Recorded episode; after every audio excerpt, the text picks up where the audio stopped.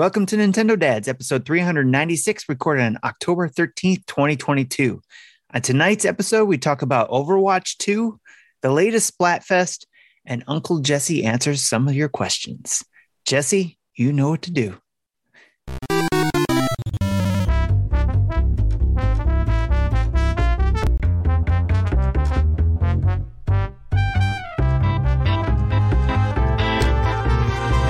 And welcome to the Nintendo Dads episode 396. As I said, recorded today on October 13th, 2022. On tonight's episode, I have my friend here, Jesse. How you doing, Jesse? Pretty good. Uh, I uh, I, don't remember if I didn't talk about it last week. I don't remember if it was last weekend or the weekend before, but I uh, decided to take another run at the, the antique mall where I've to look to see if there's any uh, new legacy tech that they have available to pick up. That's where I got the Famicom Disk System. Right. So the first thing I, that catches my eye is a mod of the Atari 2600 for composite out. But they wanted the hundred hundred dollars for it. I'm like, nah, not for a hundred. Then I found an Apple II, like two plus or two C. I don't remember which model. I still haven't taken it out of the box yet. For it, it, it came with you know the system, two floppy drives, and uh, a bunch of software for 270 and i'm like i probably shouldn't but i'm going to pick this up because i was in, I actually was wanted to actively looking for an, uh, an apple like 15 years ago because something i wanted to play with Okay. and couldn't find one that i was willing to spend th- that much money on Right. because like you go to eBay, you know, like a fully put together setup will still cost a thousand, fifteen hundred dollars, including two disk drives and a monitor. So That's crazy. uh, I ended up finding a, a monitor that I think should be compatible on eBay for a little under two hundred. So Okay. you know, it's still a full kit for about five hundred bucks. So when that monitor comes in, then I'll set up that uh, that, that machine up, upstairs on a on a on the kitchen table because my workbench down here is full of other projects that I'm in the middle of. So, and then Which we were just talking about in pre show, weren't we? right. And then uh, for some uh, something else that I picked up yes, yeah, or, or I ordered it yesterday. That is probably again probably something I shouldn't have ordered it. But if I didn't order it right then, I probably wouldn't be able to find it when I want it. Right. You, you heard that the new video cards dropped yesterday. Yes. Yes, I did. The uh, RTX 4090. Yes. I, You I have an up one? order. I have an Oh. order in. You're starting your collection of parts for your next build, Yeah. aren't you? Yeah, I, I- I'm not going to use it in this one because it's this. Right. It's, it's not worth slapping it into here. But yeah, so like this spring, I will start building Maui 2.0. I guess the, the- Nice. the, next overpowered system.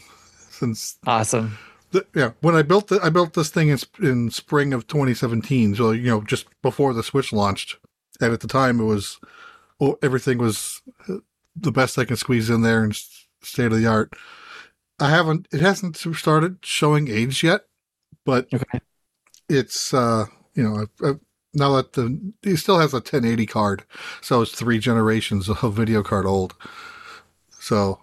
Okay, I'll, it'll be interesting to see how much faster video rendering is with that card. Yeah. You'll have to compare it with your with your data that you have now with uh what you've been able to do now. Compare it when once you got everything hooked up. So Yeah. and, and meanwhile, while you're collecting uh new things and old things, I've uh, also picked up something from shopping, and that's this this uh BrickHeadz Lego BrickHeadz Obi Wan Nice. Kenobi and Darth Vader. So hey, it was 20 bucks. I didn't even know it was a thing. So I was excited to find it. So you ever have those times where you go into somewhere, you're not expecting something, and then you're like, hey, well, of course you did, because you didn't weren't expecting Yeah, an apple. I, I bought an apple. you bought an apple. All right. Well, let's uh let's get the show going and start with the news. Whoops. Let's try that again.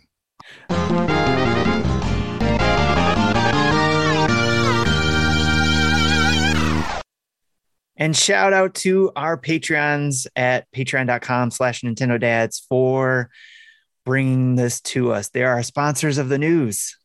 And you can be a Patreon too if you go to patreon.com slash Nintendo Dads. Uh, but before I get started over with the headlines, I also want to give a shout out to the Winter Gamer who stopped by, even though he has no power. He has no power and he wants to stop by and say hi. Shout out to Winter Gamer. Dedication. right? And then Mecha Dragon, of course, has stopped by as usual, right on right on time. So making sure we're here. So, all right, with the news, we got uh, so much news, Jesse. I don't know how we can pack it all in and one out and, and all this time. You know, we're gonna be here all night. Well, uh, you can blame Justin for a 20 minute segment of it.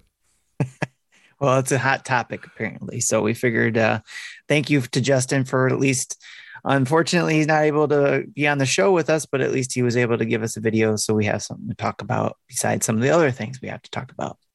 So, but before we start Justin's video, let's uh, go over some quick news items, um, such as we have our next Splatfest, which is announced. And I don't know, Jesse, you might be interested in this. It's uh, you got to pick between the three starters uh, options.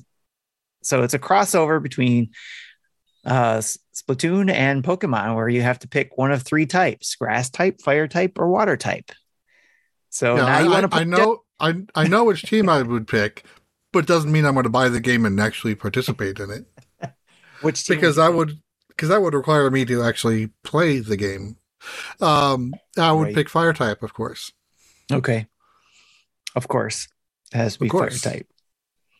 Um, I you know, I looked at this and I was all excited about it, but then I realized that every game I think I've started something new. I always started something different. So every game I've played. And I can't remember which one I've been more consistent with with. I want to say fire type because that's probably the one I always lean towards picking the first, but I always try to pick something I I didn't before whenever playing a new Pokemon game, or at least for me, because I don't play all the Pokemon games, but when I do, I try to pick something different. So I think so. This is gonna be tough for me to pick. I'm probably gonna lean towards Fire type as well, but I don't know yet. So we'll see. I'll see when I I- actually dive in there and pick. Yeah, I always pick the fire type. Okay. Yeah, I've been I it's usually depends on the character and what I think is going like I look at it like this. The way I've been picking lately is whichever one starts off the hardest to use is the one I end up with because I figure if it starts off hard, then it's usually more powerful towards the end is my theory.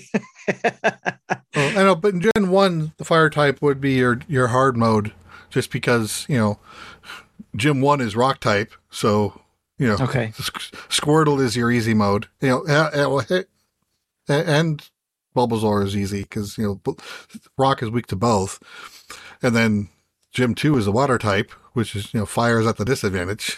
Right. Uh, then- I, so I didn't which- look at it that way. I was more which- thinking of like, you know, which one's going to be OP when it, you know, when it, um, you know, changes over. so, um, but yeah, that's that's Splatoon's got a crossover with Pokemon, which is really cool. So, and that's going to be, Mecha says he he picks it based on which one has the most kawaii. of course, of course.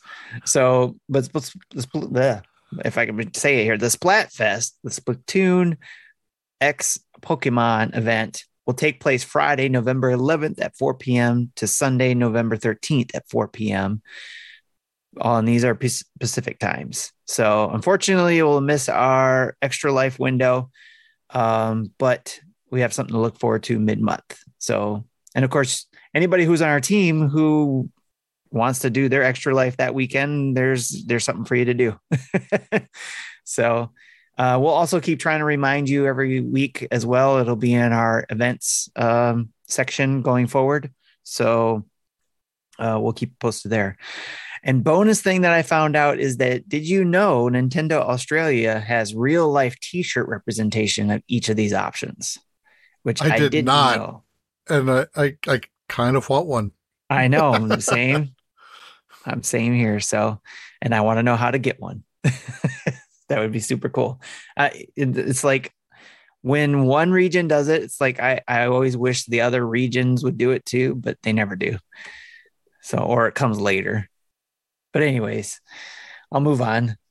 The latest firmware update has been added to uh, the Nintendo Switch, and it allows you to take screenshots in NSO, uh, in the NSO Yeah. apps. I, I didn't know that wasn't an option until I literally tried it like three days before this update went live Yeah, because, uh, you know, because they're doing Legend of Zelda stuff. right. So I just said, I'm just going to buy everything on this page. It was like 20 items. They have no bulk purchase option. I have to pick each one one at a time. That is time consuming with multiple presses per purchase.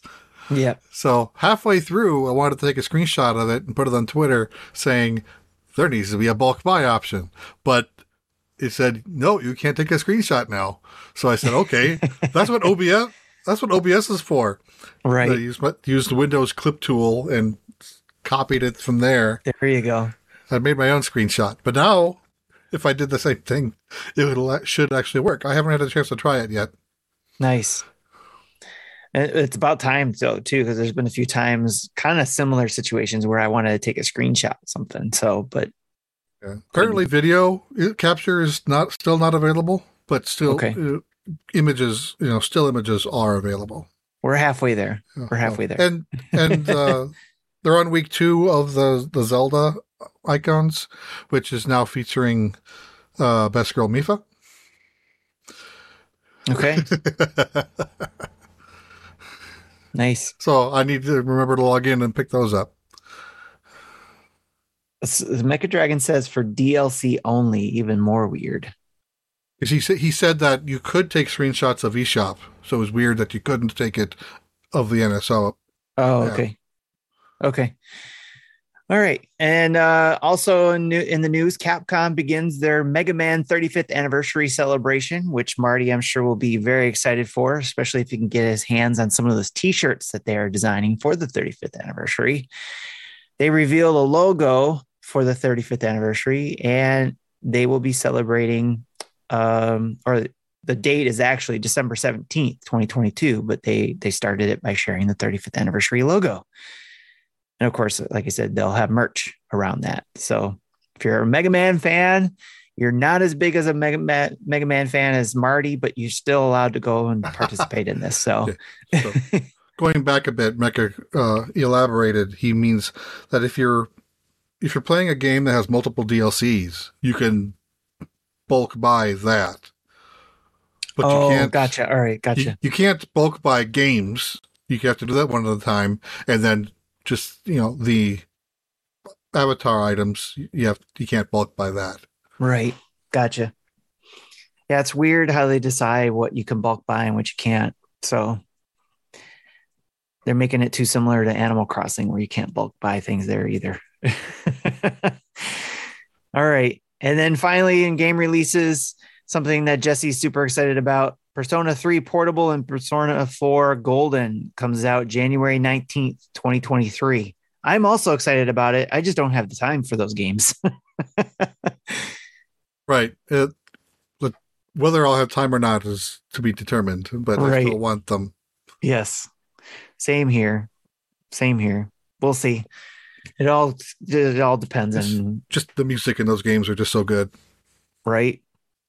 Then did you buy any of the soundtracks for those? Do you own any of them or download Yeah, them? I, I think I have soundtracks for all all three of those games. Okay. Th- three, four, and five. Yeah, based. Oh, actually, when um when I bought Persona Four for PS2, it came with the soundtrack. Oh, okay. nice. Yeah, there's I noticed that there was uh one of the games I've been playing actually well it doesn't it's not a soundtrack, it's an art book, but I noticed you can buy the art book in the Nintendo s- eShop. So I was I thought that was interesting. It's like does that mean it's a, it's something I can buy and load on my Switch and just look at it on my Switch? I imagine it would be DLC for one of the games. I don't think it'd be by itself, would it? I don't know. I I was tempted to buy it just to find out, but it was five bucks. So I was like, I like the game, but I don't know yet. We'll see. Maybe after I'm finished it, maybe I'll, I'll change my mind. But anyways, that's what we got going on there for the news. But Justin has more on Overwatch 2. Let's see what he's got to say about that. Yeah. So what I'm going to do, what I, similar to what I did last time, he gave me a 20 minute long video. Is well, we'll play it, and if we want to pause it to to comment on something, we'll we'll do that. Yes. So here we go. You're the kind of the Overwatch fan. You've been super excited. So I figure I'll do a little section of what I've been playing, but I've been playing some Overwatch. Let's talk about Overwatch, uh, Overwatch 2 specifically, and what my thoughts are on the game as it released. Now, first and foremost, you might be aware that I am a bit of a online fan of games, right? Battle Pass, free to play, all those kind of games. But I'm also actually a really big Overwatch fan. The original Overwatch I put in about 75 hours on. Uh, PS, I didn't own it anywhere except for on the Nintendo Switch. So there's an idea of, of how much I really, really enjoy it. And I was super, super excited to jump into Overwatch 2. And I will say that overall, I'm very excited and pleased by what I'm seeing with Overwatch 2. Now, you can put aside all the challenges that Overwatch has been facing since the launch. For those of you that are not in the know, on the day of the launch, it had a DDO or DDoS attack, uh, which meant you were able to actually finally update the game. By the way, I was traveling at that time, and it took my hotel Wi-Fi approximately three and a half hours to finally update. Once it updated, I saw the icon, the logo on my Switch change. I was excited to jump in. Uh, and, uh, and then I was met by queues of over 2,000 people. To say that the launch of Overwatch 2 has been a little bit rocky is kind of a little bit of an understatement.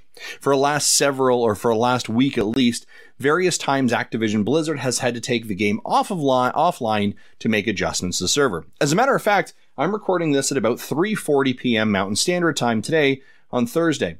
Just before I jumped in, I decided that I would do an update to the game because it was available. I updated the game, and now I can't seem to uh, can't actually seem to get into play at all. Now, uh, it says that I've connected to a game, found a game, and then nothing happens, and it says you have an error. So I'm hoping they're going to push out another patch. So to say that it's been rocky, yeah, it's been a little bit rocky. But let's put that aside in regards to how the actual game is. Well, let me start with this. Have you played Overwatch 1 before? No. Because if you have, you've kind of played Overwatch 2. There is a lot of similarities. Now, I would be remiss if I did not mention that there have been some significant changes to Overwatch 2. One of the very first things that you'll notice is opposed to a 6v6 matches, it's now moved 5v5, removing one of the tank options. Now, you might think, okay, well, this is so what? Well, actually, 5v5 versus 6 versus 6, 6 versus 6 actually dynamically changes the game. There's a lot more attention put on the tank role, a lot more requirements for the for the healing role, and your DT uh, your DPSs still need to be quite critical. It also means there's a little bit more movement around in the board. So overall, I'm really happy with that. But let's dive into a couple of more of the things that have changed in regards to Overwatch uh, as well. So I'm actually, if you're watching along, I'm going to jump right into it. I'm going to jump into the hero section. So here we go. We have tanks, damage, and support. In both, in all three categories, tank, damage, and support, there are new characters added. For- Quick pause. Ninfrendo says it must have been an oversight on their part. And I said, or an underwatch? First one in damage, or sorry, in tank is Junker Queen. Over in damage, they have uh, added Sojourn, and by the way, Sojourn is Canadian, so what up, A? Good representation of Canada. And then over on the support side, we have Kiriko, uh, Kiriko, who has been added as well. So this is great. More characters, new characters fantastic. But you can actually see if you're scrolling through, if you're watching me, that certain heroes are actually locked or currently disabled. The reason being is that we've, they've understood as they have transitioned over to Overwatch 2, some of these characters are way overpowered and is actually requiring some work. Uh, Bastion has actually been taken right off of the complete roster and being having to be reworked. That's kind of a bit crazy, actually. Bastion, for those of you who don't remember, he is a robot who is a turret, essentially, and it's pretty cool. I like him. I like playing with him a lot. But you'll see some of your familiar characters before from D.Va, Winston, Tracer, Soldier 76, uh, Brigitte, Mercy, um, kind of all your all your returning characters. Now, one of the really cool parts about it is not only have are they returning, but they've also actually had a change of character design as well. When you go in to actually look at the skins, you can see the original Overwatch 1 skin or the Overwatch 2 skin. So if they're having updates to the skins, you get that accessibility as well added, which is fantastic. Also, if you merged your accounts, you have all of your outfits and charms and that kind of content brought over from pre from the last season as well or sorry, from last season, from Overwatch 1 as well. Listen, I'll put it very simply. If you're like, wow, Overwatch 2, this this is this is fantastic. I I, I would highly recommend jumping into it. But if you're also like, uh, here, I'll be really straight to the point. The graphics, the gameplay looks really, really good. It looks just like Overwatch 1. Actually, I believe it, in my opinion, actually looks a little bit better. But I don't have any digital foundry side by side, blah, blah, blah. So through some research, I have discovered that basically everyone says it's running at 30, uh, uh, 30 FPS, but nothing seems bad. The jaggies never seem bad. The draws to distance doesn't seem too horrible. So I think that Activision, Activision Blizzard has done a fantastic job in actually um, bringing Overwatch 2 to the Nintendo Switch. Now, I'll say the following. If you have another console more powerful, then yes, you're probably going to see a better graphics. There's no doubt about that. But also, you can't really just sit on your couch with your PlayStation 5 and play it in your lap while your wife decides to watch some weird murder show on Netflix. Not that that happens every single week. That was awfully specific. So, yes, you can play it other places, but as it relates to Nintendo, which is why you're here on the Nintendo Dad show, it handles really, really well and is absolutely fantastic. And I have loved playing it in handheld and I have loved playing it on my screen as well. Now, let's talk about the next big thing that happened to Overwatch. It's free to play. Overwatch 2 is free to play. You don't need to purchase Overwatch. It's free to play. So you can go and do that right now if you wanted. Now, now I will say if you're brand new to the Overwatch, you never played Overwatch 1 and you're now moving into Overwatch 2, there are some kind of hoops you need to jump through, like putting in a ton of hours to unlock the characters.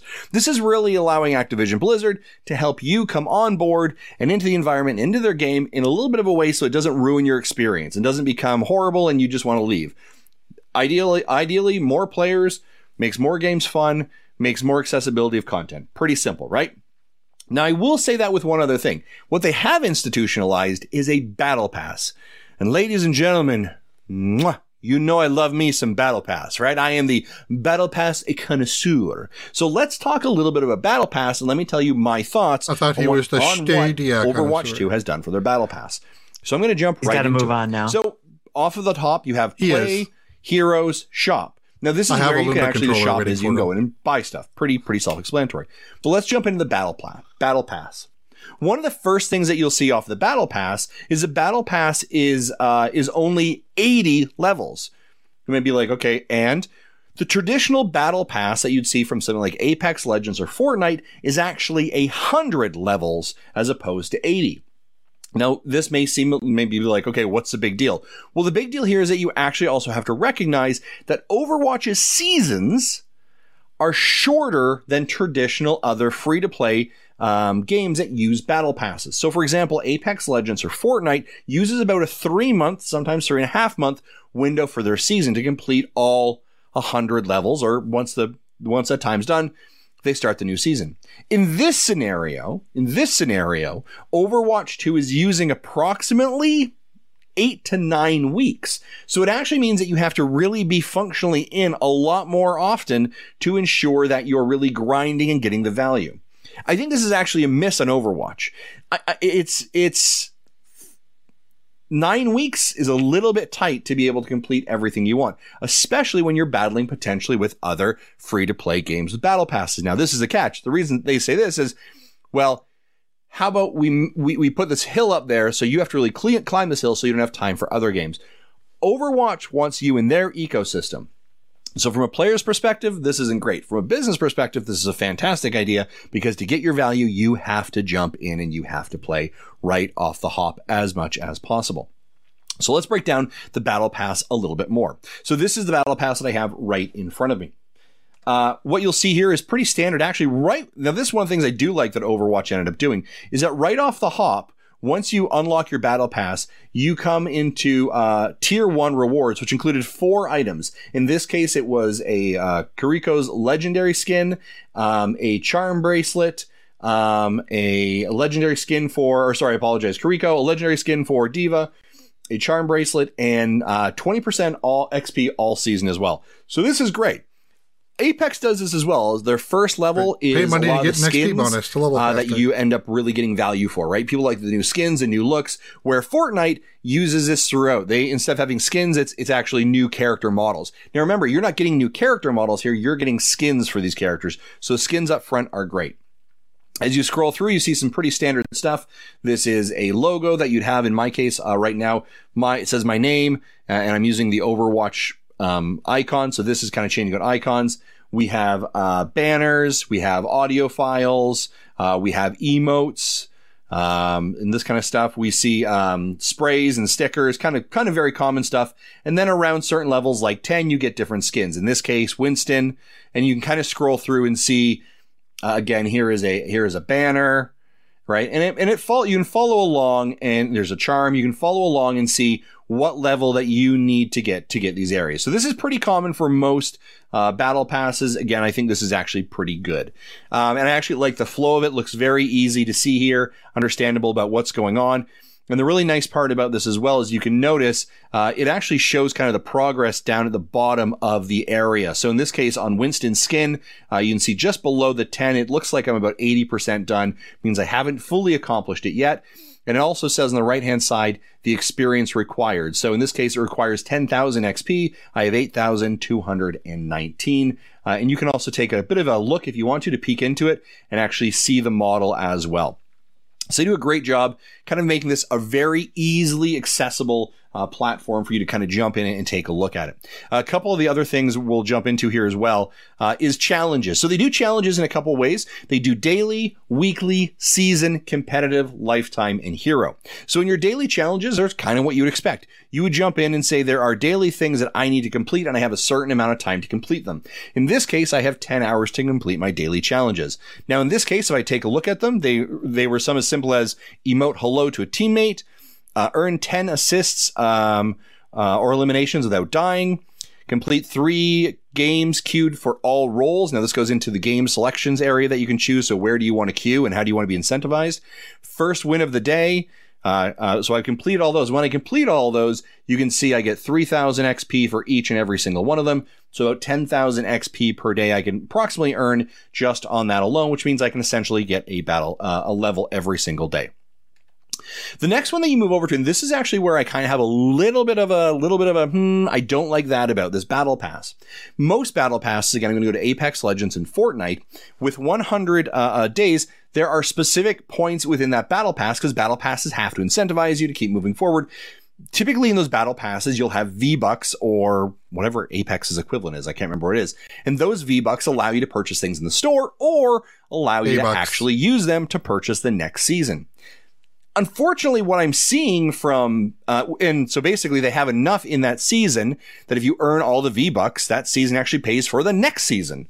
It's kind of a great incentive actually. So typically you actually might not need to pay anything uh, for your next season. You can just kind of keep recycling the v bucks and going. The overwatch 2 battle pass doesn't seem to have that at all what they do have instead are weekly challenges. So if we see here in this, complete four weekly challenges, and if I complete four of them, I get 30 coins. If I complete eight of them, I get 20 additional coins. And if I complete 11 of them, I get 10 coins, equaling 600 coins. Okay, cool. Gotcha. That sort of makes sense. I get that. That's how I can get coins. Or 60 coins. Well, if the week only runs eight to nine weeks, you're only potentially using a weekly model, gaining somewhere between 480 to uh, 500 and Oh, was he? He meant 600 over the course of 10 weeks. Is that what he meant? I have no idea because I don't. I'm not following any of this Okay, because I yeah. can't see the video. Oh, that's right. You can't see it. and 60 coins every single or every single season. The battle pass costs a thousand whatever the currency here is for a battle pass. So you're going to be short every single time. I don't love that. Uh, I like the fact that you can basically earn currency to continue to get into your battle pass. This is sort of a way that you what you're seeing from the micro. This is really this, in my opinion, is where Activision is really leaning into the microtransaction part of Overwatch.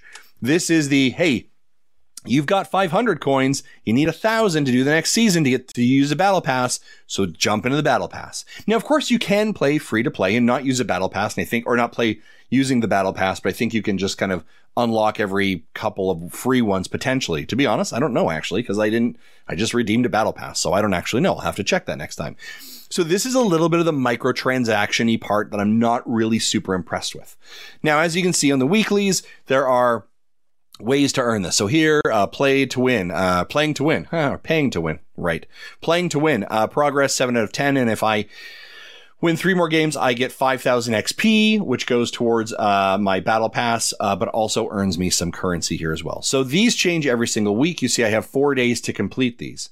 These feel a little bit, a little bit tough, to be honest. And, and I don't like the fact that you, they'll, they'll change out so quickly if when I look at this kind of list right here, if I'm being honest with myself and how I am as a player, uh, I'll be able to complete maybe four, maybe five of these, which means I'm not getting my full value of my 60 coins. I'll probably only be able to get 30, which again, if we use a model of 30 times eight or seven, or sorry, nine or eight, it's either 280 or, uh, sorry, 270, basically 270, 240 coins I get. So I'm going to be short every single time. They do have season long challenges as well. I always like these. These are great to look into. So you get points for these as well. So, uh, some wins in a Coliseum. Um, they are, they're basically some of the, a lot of them are certain locations. Some of them are using special. Some of them are actually, uh, specific to, uh, actual characters. So in this case, uh, earn five eliminations while buffed by Junker Queen's com, uh, commanding shout. Um, never saw coming damage a hero with a return flight of your knife as Junker Queen. So there are some very specific ones as well. So you can see some progress. And actually, to be honest, for these, I actually like finished six of these without even really, really kind of like being deliberate about it. I was just like, oh, I completed that. Great. And I got XP for it, which is fantastic. There is a competitive side to it as well. Uh, I don't play in the competitive ranked zone because I am not a good competitive ranked Overwatch player. I like playing Overwatch for fun and enjoy it. Uh, but this is like I may jump in there for a couple, but like, listen, if I'm on your team and competitive, you're probably going to lose. All right, I'm just gonna be real honest with you. But we, but I also recognize that we have to we have to recognize that there are various levels of players that come into Overwatch. We do understand that there are people who are brand new, uh, casual players, there are season players, and then there are competitive players, and then there's kind of like the Overwatch League itself. Remember, Overwatch League is a esports competitive league that actually has teams and all this kind of stuff uh, as well, and you can actually you know brand your local team's colors on your characters here as well. They do a great job of that. But if you're competitive, that probably ain't for me. So a competitive player may have a very different opinion of all this as well. Then there are actual lifetime goals here as well that you can earn additional um, Additional badges: win uh, tw- uh, strike commander chase. Win 20 games as Sojourn and you get a Canadian Maple Leaf. Uh, you bet your bottom dollar. Bet your bottom dollar, eh? That I am definitely going to be trying to get that as well. They also have hero challenges. Most challenges cannot be completed. Uh, there are no challenges yet available there. So overall, Overwatch 2 and the Battle Pass, I'm happy with. I'm happy with Overwatch 2, and I think you should jump into it. There are some parts of it that I'm not super pleased with. Um, Blizzard and Activision have to kind of get their servers sorted out. They're getting better, and, and I would say after the the, the Tuesday uh, incident and, and people all jumping online and trying to create content, really this weekend or this last weekend is really when it began to open up. I can get into a game pretty easily now with no queue, uh, which is fantastic. Uh, again, presuming the server works because right now we're having an issue. Um, now, what Overwatch or, or what the folks over at Activision Blizzard have done is that they have recognized that there are some challenges. So if you are an Overwatch player and you log in, I think between like October 25th and December 4th, uh, you get a free skin, a free charm, and they are going to host double XP weekends to allow individuals the ability to catch up and complete their uh, battle pass as well. So I think that is fantastic. And then going back to again to the other component of it, which is the monetization. Uh, there is a shop now. Remember, loot boxes are gone now from Overwatch. That does not exist, but there are shops, and you can actually see. Of course, you can buy uh, bundles of. Um, yeah, here here's the here's the blue steel bundle, right? For a thousand dollars, you can get uh, this skin, right? Or you can jump into thousand coins. Wait, bundle too. I was gonna say, get, say a uh, thousand dollars. What the heck? Yeah, right? Uh, and some uh, coin charms as well. Uh, now I have 2,000, uh, 2,000 points here uh, due to the fact that I bought the watch point pack, and so I got I got my my battle pass, and I got 2,000 points. Those 2,000 points, I'm not going to spend them in the shop. I'm going to wait for them. I'm going to spend them on battle pass. Uh, that's how I'm going to end up doing it. You can actually see here. Here is the battle passes if you want to jump in. So premium one, which is what I have at season. Uh, this is season one is a thousand points, and they can show you exactly uh, what you end up getting there. So you're very aware of. Um, I would totally buy a so Zoolander. premium battle, skin. or sorry, this is upgrading the premium battle pass. This is sorry, the normal battle. Yeah, there we go.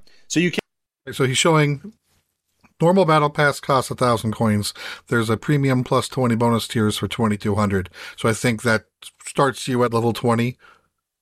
What I think, so you don't, so you don't have to in order in order to get to eighty, you don't have to play as hard. Right. I was just liking what Ninfrendo said uh, about Blue Steel, like Zoolander. I was like, I'd totally buy a Zoolander skin. Can also pay premium, where you pay an additional uh, a bit of coin and goes all the way to the 20 tiers. Not uncommon for people for that as an offering. I believe it was actually Apex when they came online. When you bought their on Nintendo Switch and you bought their season when they came online with their battle pass, you jumped ahead, I think, to like level 40. So you got everything from 1 to 40 as well. Whether that's what's going to happen to, to Overwatch, not 100% sure as well. But this is the, the shop that you can go in there and spend money if you want to as well. This is again their currency or, or their um, monetization. The shop here is where you can also buy skins for for leagues and which teams you represent and that kind of stuff. So that is sort of how uh, Overwatch uh, ends up working. So let me finish this off by saying what are my thoughts or what are my final thoughts on Overwatch. Uh, I really enjoy Overwatch. Uh, originally enjoyed Overwatch. Continue to enjoy Overwatch 2. I'm excited to jump into it. And if I'm being very honest, Overwatch 2 has actually pulled me away from Apex Legends. Um, I've always really, really enjoyed Overwatch. Uh, now, I will say that with a caveat to the right. What has happened by Activision Blizzard, Bobby Kotick, all of that kind of garbage, trash, don't like that at all. That's horrible. Um, but what I do know is there are a lot of hardworking individuals who have put time and energy into creating a game for people to play and enjoy. And I think they're excited for Overwatch to come to fruition. If you've never played Overwatch, I think now might be the time for you to jump in. And I know that I am super excited to play Overwatch 2 during my extra life stream coming up as well. Folks, that has been my breakdown of Overwatch, Overwatch 2. Let me know in the comments below. Do you agree with me? Disagree? Who is your favorite main? Who do you play as? Um, all of that. Um, and yeah, thanks for watching, guys. Hopefully you've enjoyed this like breakdown of Overwatch. Take care. Bye bye. So that will be reposted on our YouTube channel. So if you do want to make a comment or have anything to say to Justin in regards to what he said here in the podcast, uh, or you want to see what he was showing off, uh, again, it'll be reposted on YouTube for you guys to watch um, after the after we're done with the show. Actually, probably more than likely, I have to do the thumbnail for it. So. Um, but did you have anything to add, Jesse? I know you don't play this game, and I and I haven't jumped into it either. Um, Yeah, I have. You know, other than the high level of you know how battle passes work, I have I understand that because I've been, you know, I've watched my son play Fortnite for years and other games, and uh, but when it got down to the details, I glazed over a bit. I was gonna say that was uh, Justin's Overwatch minute, where we go to sleep because we don't play the game. Later on, everybody I else you all. Exactly. So, all right. Thanks to Justin for doing that and giving us his information. We'll actually have Justin back on again with another clip when we talk about what we've been playing. But for now, we get to see Justin again because he's going to do our ad break.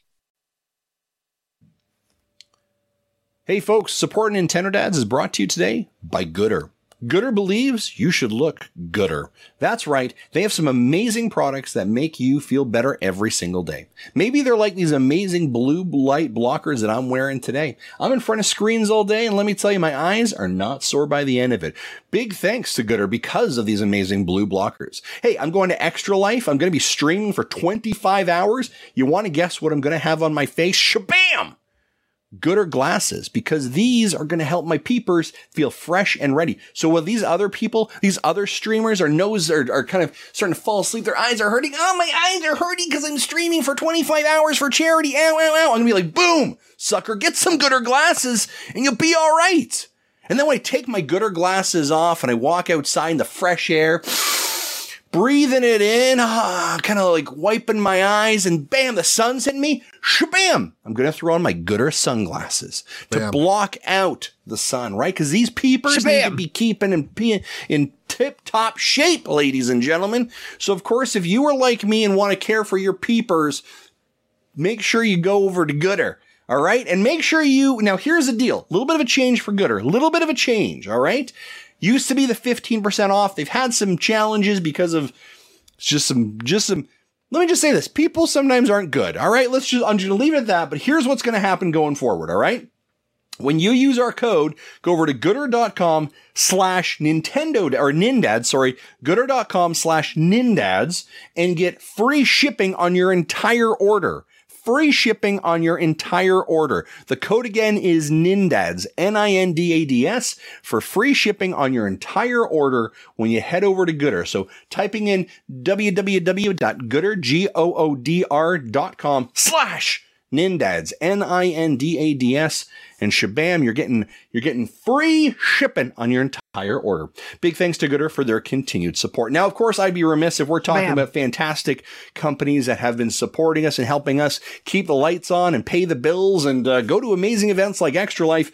I, of course, have to include Manscaped. Now, Manscaped, Manscaped, they, they're they're ready for you. They're ready for the they're ready for the pumpkin spice latte season. They're ready for the cool crispness in the air. They're ready for the leaves falling off the trees. Fall is my absolute favorite time of the year. And I think for potentially it might also be Manscaped because welcome to fresh ball fall. It's the season of pumpkin spice and the making of your crotch look absolutely nice. And that means sipping cider in a fresh breeze. I do like my cider and using Manscaped products to trim your balls with ease. That's right. Today's show is brought to you by Manscaped, a company here to make sure that your foliage, huh, good word there, foliage, isn't the only thing shedding its excessive leaves. Heck, even Mother Nature knows when it's time to to lose some excess clutter for fall. Join the over 6 million men worldwide who trust Manscaped by going over to manscaped.com for 20% off and free shipping when you enter the code NINDADS, N-I-N-D-A-D-S. Now, of course, Manscaped has been helping Nintendo dads for, for well over a year. We're so appreciative of it. But, but before, before they showed up and said, hey, do you like our products? We already like their products. We are already using them before they even came to us. Um, and I would encourage you to check out manscaped.com. Use that code NINDADS, N-I-N-D-A-D-S. Uh, but by the way, some amazing products. They have got the two-in-one uh, body wash. They've got the shampoo. They've got the deodorant. And again, if fall is in the air and winter's not too far, you need some chapstick. They've got some amazing chapstick as well, and it feels good. It smells good. It feels manly, right? Uh, and, uh, and and they're just fantastic products. We have all been using Manscaped for well over the year that they've been supporting us. We've been using it before. We would highly recommend it. Big thanks to Goodr and Manscaped for their continued support of Nintendo Dads, allowing us to make our dreams come true. Hey, folks, back to you. Let's Back to discuss.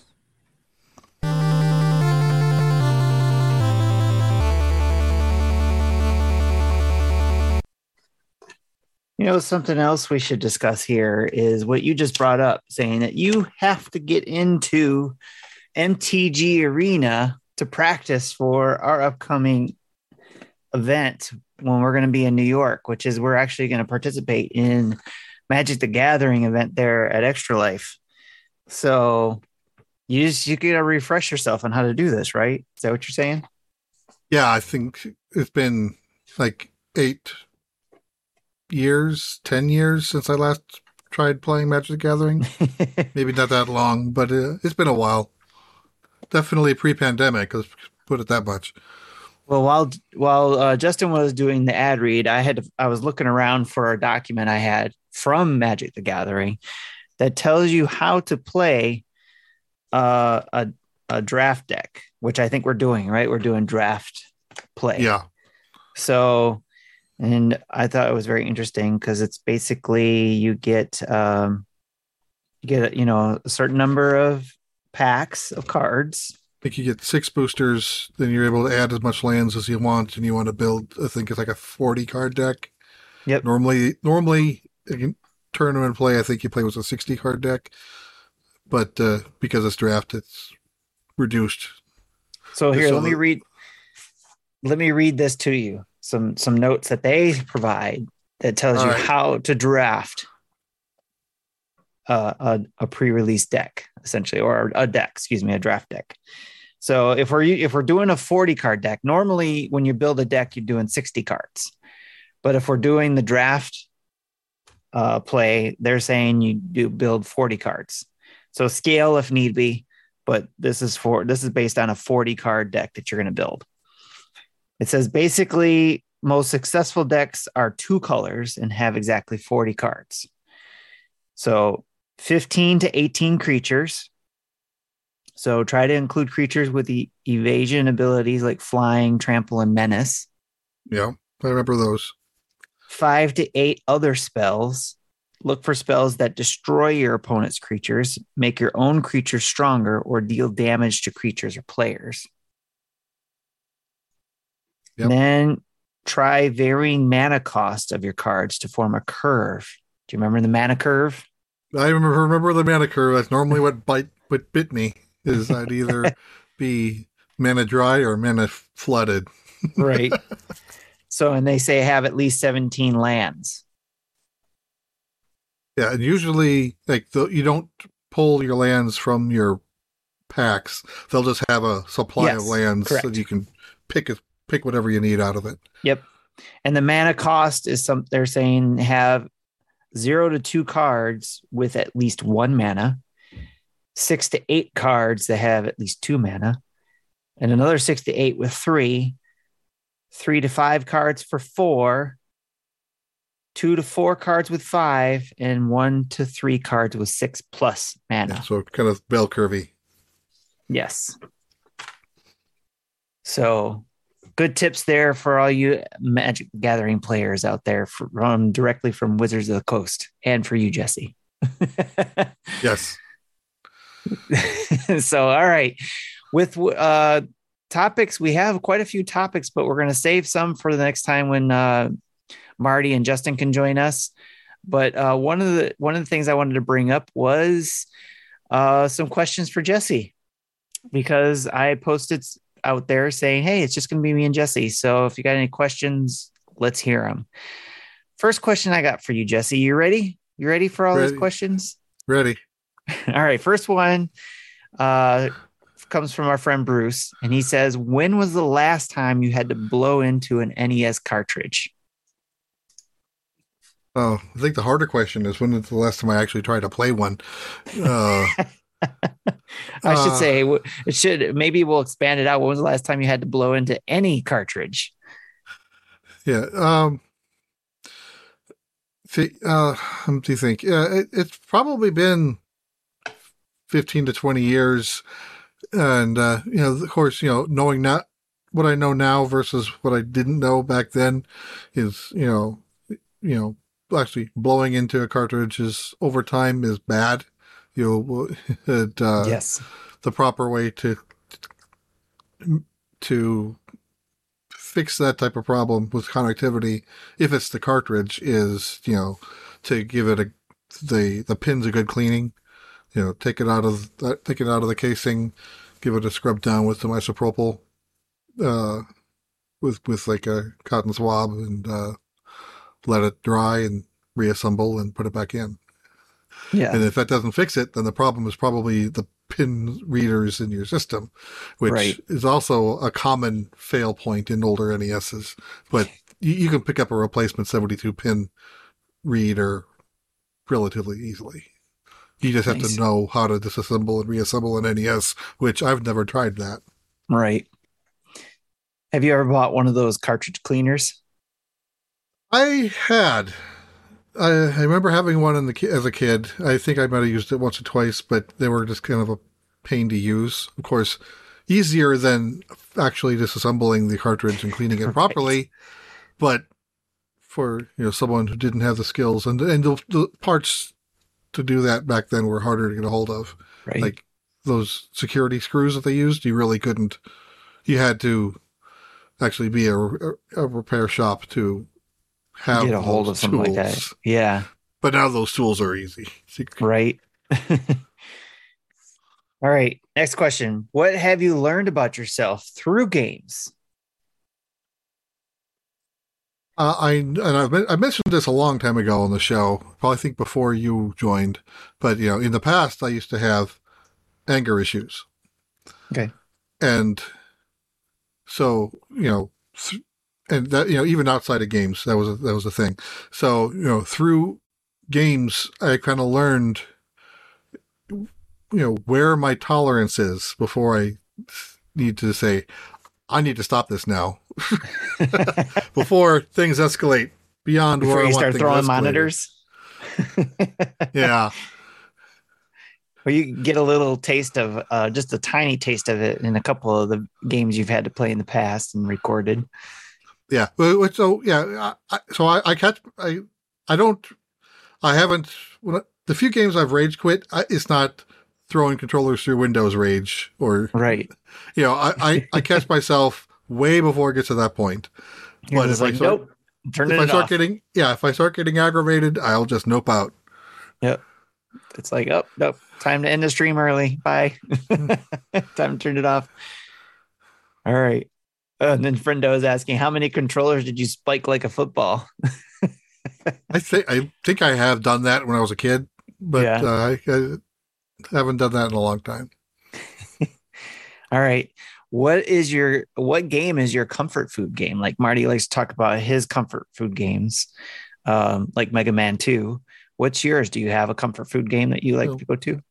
Picross, pretty much. Picross? That, okay. that that's that's my my I need to, my my brain to slow down and relax type of game, and you know it's it's pretty much you know for for me I, I normally don't have to think about it. It's just something I do. It's kind of uh, it's like running through a computer program in my head of, of how I'm running a routine to solve the puzzles. You know, I know people who think the same way I think and do not like Picross for that reason, but that's the reason why I do like it. nice. Yeah, that makes sense. And I asked I asked my wife actually because she enjoys Picross too, and because you like it and you're you're a programmer. Uh I thought, you know, I asked her, I said, Do you ever thought about coding? You thought about programming, developing? Have her check out eight, what, what seven billion humans, or oh yeah, yeah. or or whatever the prequel game was to that. That's probably an easier ga- game to start on. Just Okay. For uh, if you're if you like puzzle games and think you might have an interest in some programming, that's a really basic way to see if you like that sort of thing or not. Because I love those games. Right. Yeah, I'm still waiting for the next game, Welcome to the Superhighway, to come out, and it, Welcome to the Information Superhighway, and there's it's, they've been radio silent for like four years. Been busy. Yeah, All right. Here's a trick question. Not a trick question. Here's a tough question for you, Jesse. Which is your preferred franchise, Final Fantasy or Dragon Quest? I'd say before Dragon Quest Six, or six and before. I mean, I mean, uh, Final Fantasy Six, but earlier Final Fantasies I like better than earlier Dragon Quests. Okay. But then starting it with flips. Then it flips. Okay. you know like I, the uh, like i i've never i haven't gotten far in seven hated eight haven't gotten far in a nine and then n- never finished 10 11 was an mmo i did finish 12 but then that was like a 100 hour game that summer and then never finished 13 14 is an mmo no, 15, fif- I rage quit on the on the tutorial for 15. Right. yeah, that, you know, it, it, they basically play like a, an MMO, a single player MMO. That's why I don't Okay. like Xenoblade games. It's the same type of control style. I Okay. don't like that. Yeah, but you know, earlier earlier Dragon Quest games I didn't like because they were really hard. they weren't balanced very well, and uh, I didn't have the patience for them. Uh, but you know, starting with like the DS remakes of four, five, and six, you know, they those are rebalanced games, and uh, those the pretty much every every every mainline Dragon Quest game except for ten, which was an MMO, I've played through at least once. Okay. Cool. All right. So you mentioned that the first six, at least, are, are Final Fantasy games are your preferred. Uh, if when it comes to that, when you're talking about early games, the Final Fantasy ones are your preferred between Final Fantasy and DQ. You mentioned before that I think it was Final Fantasy IV that is your all-time favorite, right? Six out of the six, or is it six? Six, six is my favorite. Four is up there. Okay, so I had it backwards. All right, so six is your favorite. So why did I think four was? Is it because of the music in four or something? I don't know. The music again. You asked about soundtracks before. I have the soundtrack to both of these games. Okay. Uh, one of them physically imported CDs from Japan, and the other one I got from iTunes. gotcha. So why is six one of your all-time favorite games? What what makes what makes that so special? I, the the one thing that that makes it that jumps out at me is the opera house scene, which is that's what it was. The opera house. It is six. Okay. Yeah, which is about eight hours in out of a 30 to 35 hour game. So, yeah, about a quarter of the way through it. That, that was the, uh, yeah. In fact, I won a contest, and I think I've mentioned it on the show before. Uh, uh, back, uh, if you know, in, in, Infendo radio. Yes. That, you know, that was a show I think Zach was a host on with other VG Tribune guys before I joined on the VG Tribune. Okay. So, so, that was my introduction to that group. So they had a they had a contest where what's your favorite mu- music vi- video game music track and why? And I wrote this whole paper on why the opera house scene is my favorite scene of all time and uh, nice. I ended up winning. The the prize was uh, a copy of uh, Wii Music.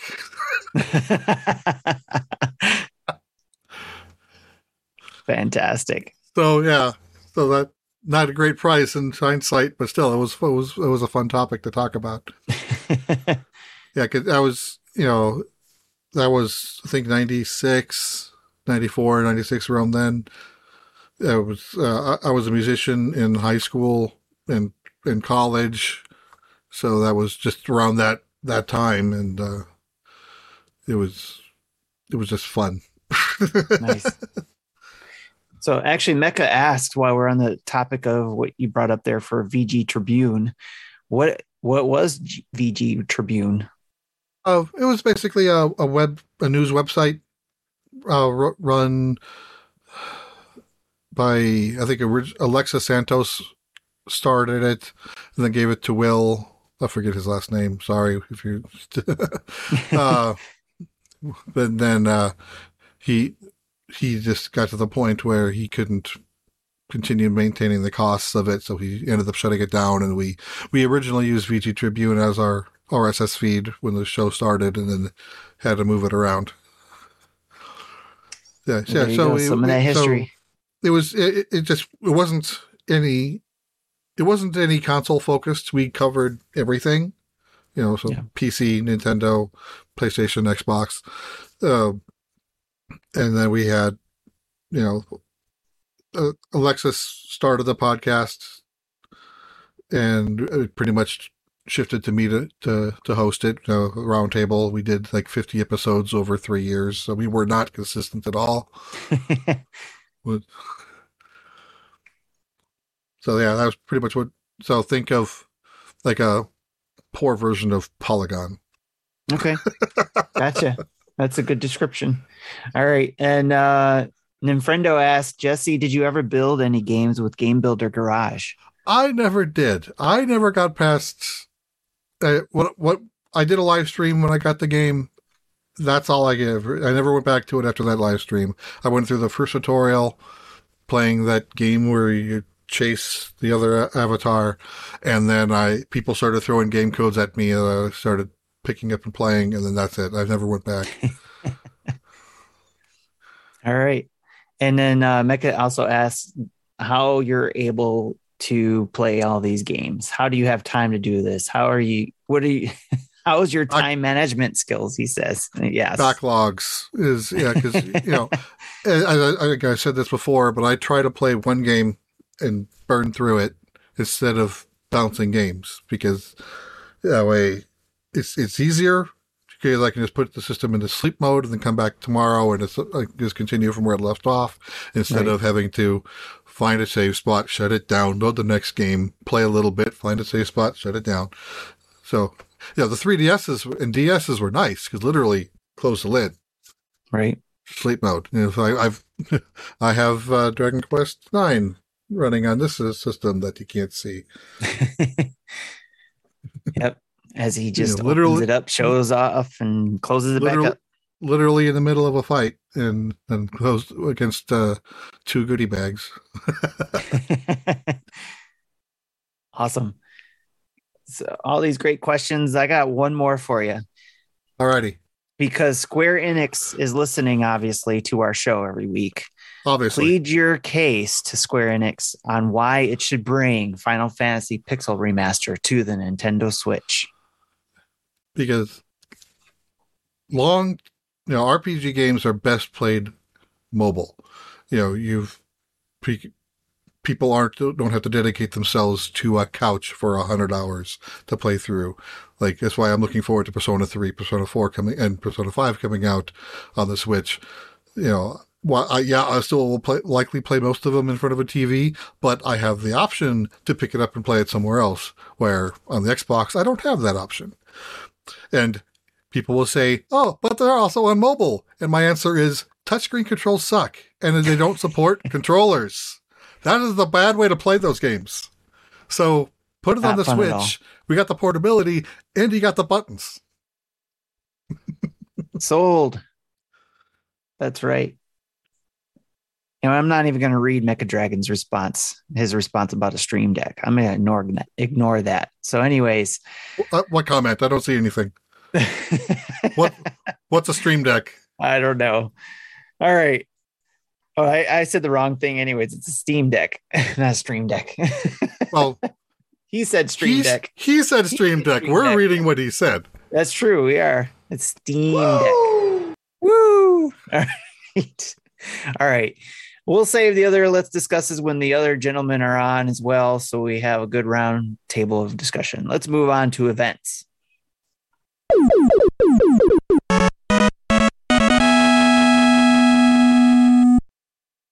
All right. We already mentioned about Splatfest, uh, the new Splatfest at the top of the news hour. so we'll talk about that next week to remind you guys of the latest Splatfest coming up in November. Next up, we also want to remind you we have Dinner Table coming up on October 21st. That'll be next Friday. Uh, that's every third Friday of the month. We have our dinner table. And in order for you to join, you have to be a Patreon subscriber or a Twitch subscriber to join our Discord and be able to join in on the call that we do there again on October 21st at 10 p.m. Eastern Time. So if you want to join in, we're going to be talking about all kinds of things. A couple things that come to mind. I'm going to be asking people who join for feedback about how the Nintendo dads are doing. If there was anything we needed to change, let me know there. And or uh, what would you like to see us do in the future? You know, just any kind of feedback. So come join us and give us feedback there. And we'll also be talking about all the normal things we talk about, such as TV shows, movies, and whatever else is going on in the news. I'm sure we'll be like, talking about the Mario movie uh, trailer. The and She-Hulk probably the best fourth wall break I've ever seen. Shush, I haven't seen it yet. So that's all I'll say. That's all I'll say. all right. So come join us and talk about all that and much, much more, and whatever else we talk about, because we just we talk about spontaneous stuff. Also, don't forget, Extra Life Game Day is November 5th. You can join our team, you can hang out with us, or you can, if you join our team, you can do game day your own day it doesn't have to be November 5th. We have all the way to the end of the year to raise money for Extra Life. So if you want to join our team or to donate us, go to our webpage at nintendodads.org and click on our Extra Life link in the upper right corner of the page. Or you can search for Nintendo Dads, all one word, on Extra Life. Uh, you'll find Nintendo Dads 2022 is the team name. You can again join us or donate to anybody on the team. Or finally, thanks to our friend John over at Nintendo Dads, or not Nintendo Dads, excuse me, Dads After Dark show. Uh, he gave us a bit.ly link that you can use. So you can go to bit.ly slash extra life dads, all one word again, and go there and it'll take you straight to our page. And those are our events. So let's move on to Jesse's Poke Minutes. Pika, pika, Pikachu! I hate you all. Pokemon Go Halloween 2022 Part 1 brings Mega Banette and bucketfuls of candy bonuses. Mega Banette will be available from October 20th at 10 a.m. through October 27th at 10 a.m., and Altered Form Giratina will be available through November 1st at 10 a.m. There will be two paid timed research events with this event. For $1 USD, Ticket 1 grants access to timed research featuring encounters with Yamask and Galarian Yamask.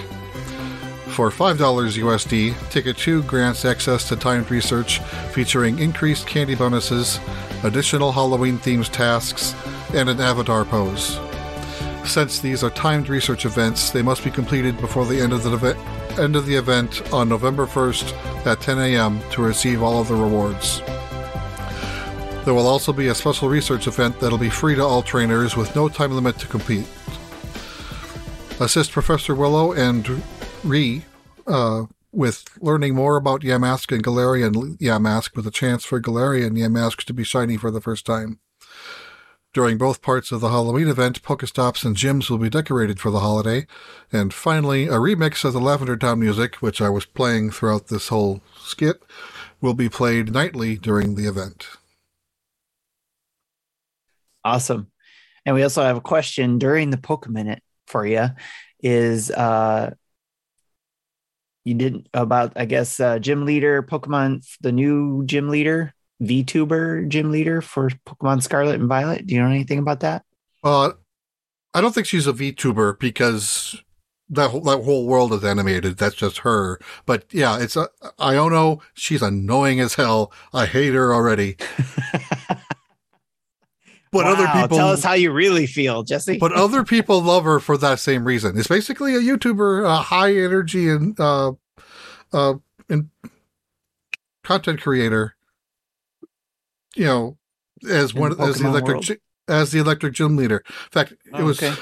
so like the Pokemon Company kind of trolled us. They announced another announcement will be announced tomorrow, and what the announcement video was was basically an episode of her show.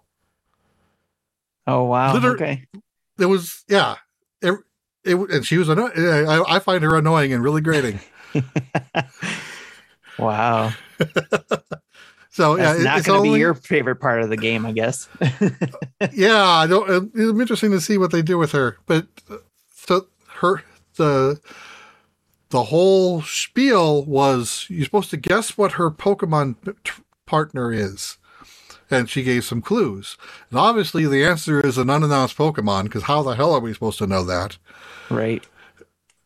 Which she'll announce in her next episode, which means we're going to get more of Iono, and we whether we want it or not. All right. Well, and then Mecha Dragon has to go and do a low blow and say, It's after your time, Jesse. It's okay. oh, geez. All right. That's it for Pokemon Minutes. Let's move on to what we've been playing.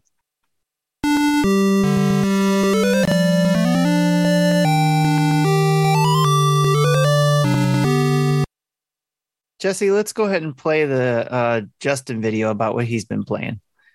All Alrighty, it's which button is it? This one?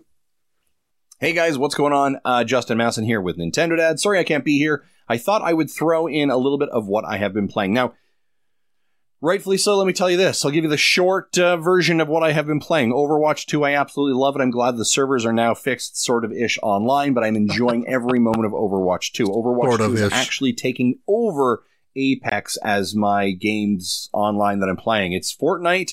Sorry, Apex, you're moving down to number three. Overwatch 2 is sliding into that number two spot, and I am absolutely loving my time with Overwatch 2. As you probably heard earlier, I have some issues with the Battle Pass. I don't think they've done it completely right, but overall, I'm enjoying my experience, which is exactly what I want. Uh, what else have I been playing? I've been playing Tunic. Here's my summary. I love Tunic. Tunic is fantastic. Tunic is most likely going to be my game of the year. I don't know that for sure, but I'm telling you where it sits right now. Oh, Tunic is probably going to be right up in that list. I'm absolutely loving it, having such a great time. As a matter of fact, I was on a flight recently, returning back to Calgary, and I had uh, turned, uh, opened up Tunic. I'm in the airport, playing while I'm waiting for the flight. Got on the flight, started playing Tunic. I was playing Tunic for so long that I like literally the, there was a night flight. All the other lights were turned off in the cabin, right? Except for the glow of my screen as I'm playing Tunic at 12 o'clock at night, and my eyes are burning. And I'm like, okay, I need to go to sleep, but I don't want to because I'm having such a good time. I love Tunic. You Tunic. needed the Tunic. glasses. Love playing Tunic. Right? Next one is Trifox. Uh, Trifox is brand new, just came out to the Nintendo Switch this week. We have a first look up on our YouTube channel as well. You can check that out. Trifox reminds me very similarly of Crash Bandicoot, actually. There are some great level designs in there, like early Crash Bandicoot, like probably Crash 1 or 2 in the PlayStation era. They've definitely kind of going for a little bit of an actual uh, pixelated look sort of associated with that as well. Um, puzzles are great. The controls are a little bit off, and I know there's a patch coming out soon. I hopefully that controls as well. I feel like the loft is a little bit jumpy or a little bit lofty. The jump is a bit lofty, and the, the controls are a bit not quite as precise as I want. Is the loft And also the vision jumpy? of the camera is sometimes a little bit challenging to understand, but I like the puzzles, and it's a lot of fun as well. Uh, what else have I been playing? Splatoon 3, when I jump in there, yeah, Splatoon, I, you know, I jump in for like two matches. Uh, liking it, it's great, uh, but I'm gonna be honest, Overwatch 2 uh, has kind of really taken my taken my space for it. Uh, hey, so ladies and gentlemen, that is what I have been playing. Thanks for watching to Nintendo Dads. Back to whoever's going next. Go ahead, Jesse. You go and talk about you, what you've been playing. Okay, so I'll talk about the obvious ones first. I I didn't get I didn't talk about Picross S8 last week because I didn't get a lot, lot of time in it. I got more time into it this week. I think I'm about two thirds through.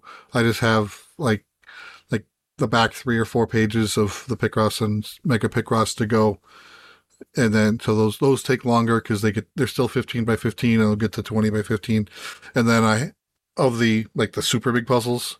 I did two out of the five so far.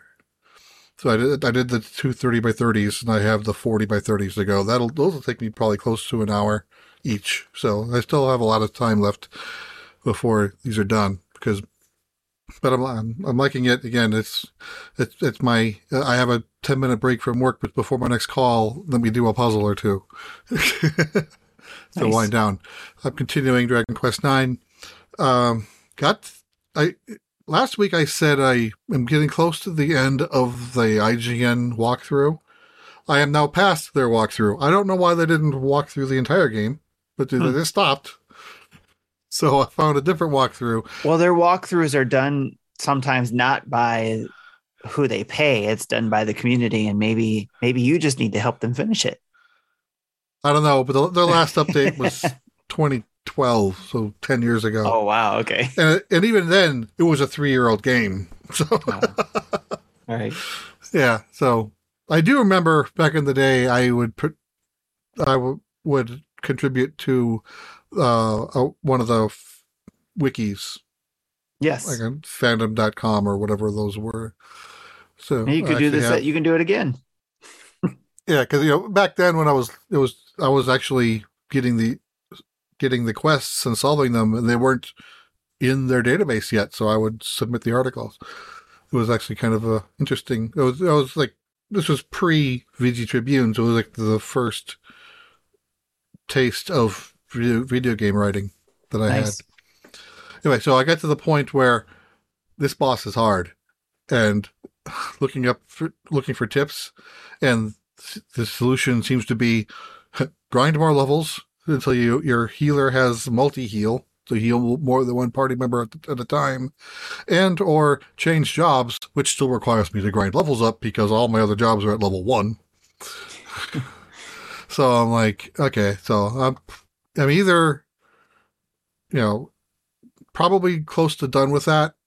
It might be my airplane game just because there's nothing else to do, depending on what else happen- is going on. But uh, yeah, I, I got some grinding I need to do before I can advance. But based on the, the second walkthrough I found, it looks like I'm like 85% done with the game. There's only like two or three major story beats after this one's done before I'm in post game. Of course, post game is where most of the major con, most of the content is. It's just finished the, the, the, you know, that, that finishes up the main story. Okay. Yesterday, Pilot Wing 64 was added. I tried to Uh, play it. Pilot Wings 64 is a thing. Yeah, I. Oh, he says that because I put a question mark in the uh, in my notes, not because I didn't know it was a thing. It's because did I really play it? Because right. I, I did the hang glider one first. I actually made a small video, put it on Twitter, where I crashed, rolled, rolled, rolled, rolled, and stopped. But I ended up in the bullseye. So I'm like, I'm, I'm I'll accept this as a victory, even though the game didn't. I have no idea how to stop. And then I tried the, the jetpack once, hard burn. So I'm like, okay, I have no idea what I'm doing. I, I'll, so I shut it down and went back to Picross. Okay, this is the game I'm not I'm not too happy with. I I put up a video Monday morning on this game when the embargo was opened up for Atari Mania. This is Atari's big celebration of their 50th anniversary. So it's supposed to, it, was, it was touted as a game that you know just you know celebrate their history, and I didn't know what that meant. I didn't really dig much into this game. So game opens up kind of in an action adventure type of thing where you're this, you know, you look like an old Atari 2600 sprite running around a really blocky world. You're like you're, I think it's, I think it is a museum, and uh, you're seeing things about various older games, and then something happens. Like it creates a vortex in the hole in the floor, and I get sucked in along with three games. I think it's Millipede. Um, I don't even remember them anymore because I did the, I recorded this two weeks ago. But uh, basically, what what the game turns into is a WarioWare like micro game mix of like, like NES remix where they took games and shuffled them around. yeah. That's what they did with old Atari games. Oh, interesting. And you're told you have, you have 10 mini games to play, you've got five lives. If you pass the, the whatever challenge they want you to do, you say it says, okay, good, go on to the next one. If you fail, it gives you a, a tick, but you still advance to the next one. So I'm thinking, okay, so if I can get to, say, the seventh one with all my lives left, I should be able to just be able to get to the end and finish it and continue on with the game. No, the game doesn't let me do that. If I don't beat the tenth one, I go back to the eighth to the ninth one and have to do it again before going back to the tenth one. Okay. So you have to beat that last one. Mm. and the controls are not consistent. Like early on, you move slow and it's easier to control, but then similar to WarioWare, they've got these speed up sections where the gameplay up is faster. Okay. But this happens multiple times throughout the 10 mini games. But every time it does it, then your speed also increases. Hmm. So the same little tap of the joystick moves you significantly farther. And it's by the time you get to the 10th level, I have I can't control myself where I want to go. there's many little death traps from you have to go from left side of the screen to the right and then back to the left again with all these traps in the middle. Hmm. And I must have done it 20 times and never cleared it.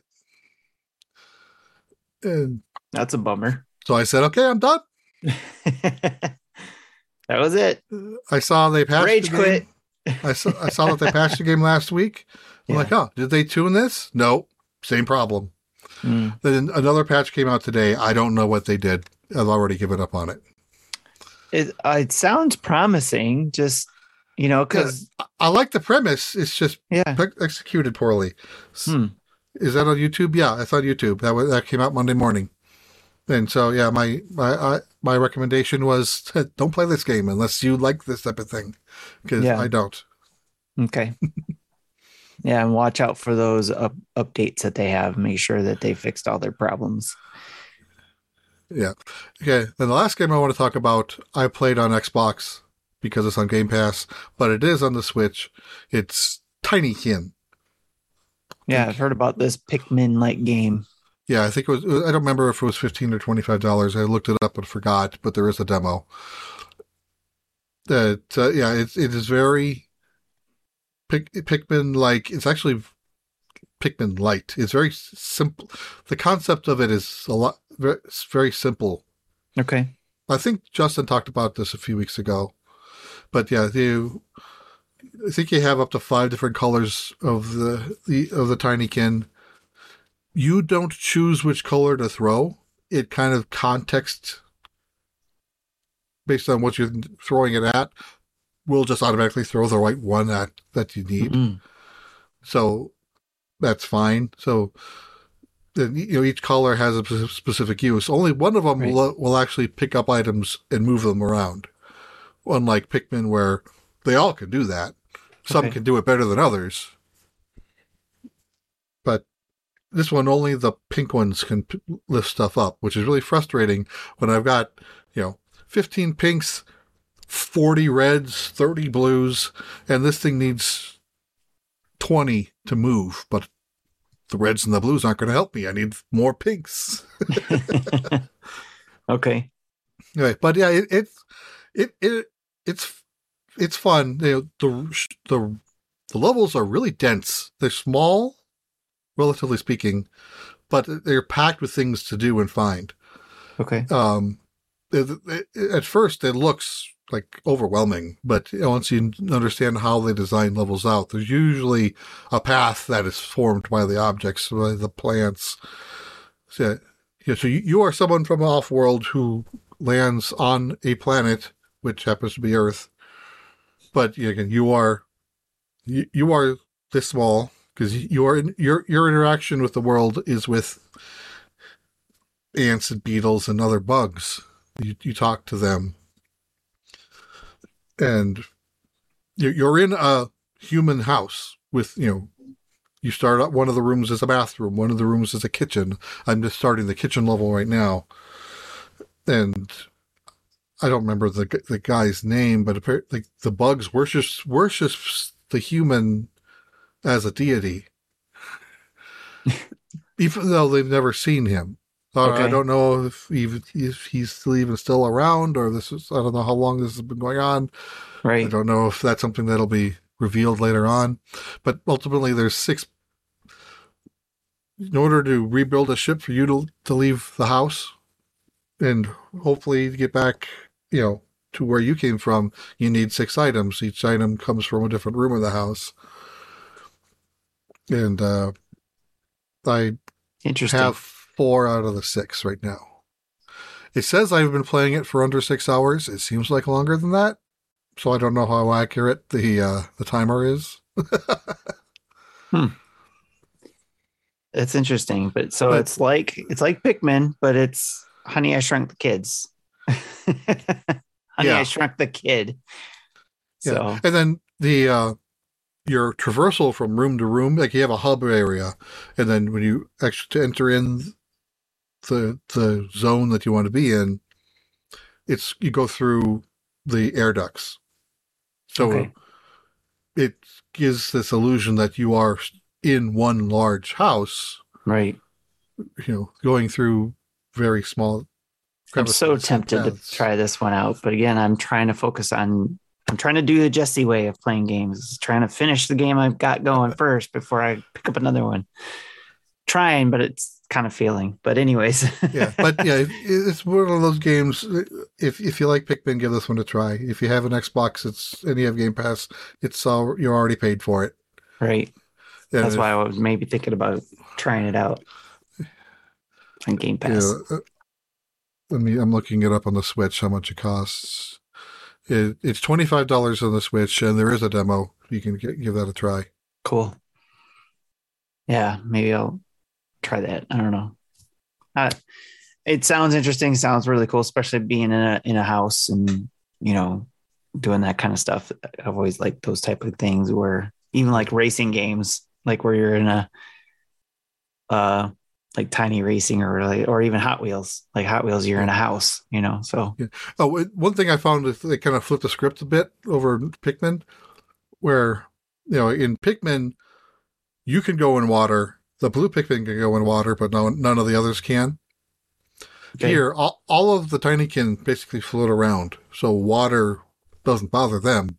Water bothers you. You cannot hmm. go into water okay, if there's any if there's any standing water on the ground. Okay, If it's like a thin layer, you have a few seconds to get try to get out of the water. In fact, you get an achievement for going into the water and then going out without dying. But eventually, if you're in the water long enough, you will explode. wow, But if you're in an area that's deep water, say like a filled sink or a bathtub, you, you it's instant death once you hit, if you hit it. Just, alrighty then. but you respawn immediately where you were, so you, you lose no coverage. So it's it's like it, it's it's there's no penalty for dying, Cool. and you know, Sounds like long it's a- fall long falls will kill you. They're all there. It you can fa- still survive a long distance fall, but a you know in like a, a six foot fall, you're not going to survive that. You'll you'll splat and just respawn back where you started. Splat. Sounds like a good game for all ages. Is that correct assumption? I think some of the topics might be confusing for some kids. It's, you know, it does get into a lot of some political and religious Oh. themes, Alrighty then. but but you know, nothing horrible. You know, nothing. Okay. You know, if yeah, just it may it may it, may- it may be question provoking if you're play if the kids are paying attention to If they even care about what they're saying. Yeah. Like, All right. wh- yeah, why why are they saying this about this guy they've never met? All right. Cool. Is that it, Jesse? Is that all the games Uh, you've been playing? th- that that's my list. All right. Cool. I, I will be, well, we'll see. I won't say I'll be quick because I end up starting talking about games I've been playing. So these are games that I've all been playing that you guys heard me talk about, but I got new observations about these games and then one new game. One new game is NHL 23. That is a new game that dropped today and it's freaking awesome. So I have not played an NHL EA Sports NHL game in a long time, other than when I bought uh, Rewind uh, with uh, what version it came with, but I didn't play the whichever NHL 19 or 21 or whatever version that was that came that had the NHL 94 Rewind. I just kept playing NHL 94 Rewind. But playing NHL 23 was pretty sweet because not only can you you're playing hockey and build, you know, you can play full blown franchise mode and all this normal EA sports stuff that you get with an NHL hockey game. But something that I'm not familiar with because I don't I don't buy these games every year. Um, just like Madden 23 blew me away, and some people are complaining that it's not any different from 2022. For me, it's all different because the last Madden game I bought was Madden 13. So it's Yeah. like 10 years later, That'll do it. everything is pretty freaking sweet. So it's the same thing with NHL 23. But what I really liked about it was that you can play, uh, you can do the full blown franchise mode, you can do the full blown, you know, simulation side of things, or I can do five on five where you know I don't have to worry about any switching of players and all that kind of stuff. I can just do, you know, almost regular hockey, uh, but just it's just five on five, just straightforward and and quick two minute, three minute matches. And you know, uh, the controls were very simple for me to pick up and grasp because I was able to um, easily pass the puck if I needed to, concentrate on uh, that or or hitting people, which was my favorite thing to do is check them into the boards or whatever. I didn't have to worry about the goalie. The goalie was playing according to the rated way they were supposed to play. So it was it was a lot of fun. Another way I was able to play was I was able to create a player, and I forget which mode this is called. Um, because I didn't play it for very long, but it's a mode where I can create a player and play uh, as part and focus on one player as as me in that position in a three on three environment uh, on like a pond or something. You know, it's not even or or it could have been a regular rink, but anyways, it was like just three on three hockey. And I was concentrating on me as a player. I couldn't switch to another player. I was picking how my player would play after I created it too. And the way you go through, you go through a long process of creating your player, whether it be you or whatever. Uh, I created it as if I was playing and how I would like to play. And that was a, um, I have to look at what I, I took a snapshot of it real quick, but it was a defensive man, a certain type of defensive man.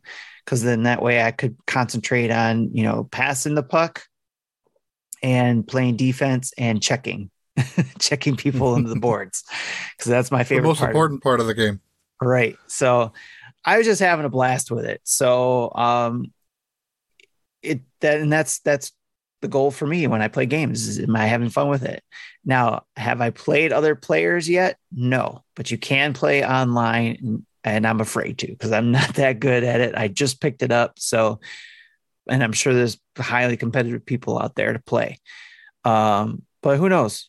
if I keep keep at it, I don't know. But right now, I'll probably play as much as I play Madden. Every now and then, I pick up a Madden game, just play a quick game, and that's fun for me. I just um and I'm rolling with it, and I just like all the options that I saw in NHL 23. So if you like the sound of those things, I highly recommend it. I was playing it on my PlayStation, but you can get it probably everywhere except for the Switch, unfortunately.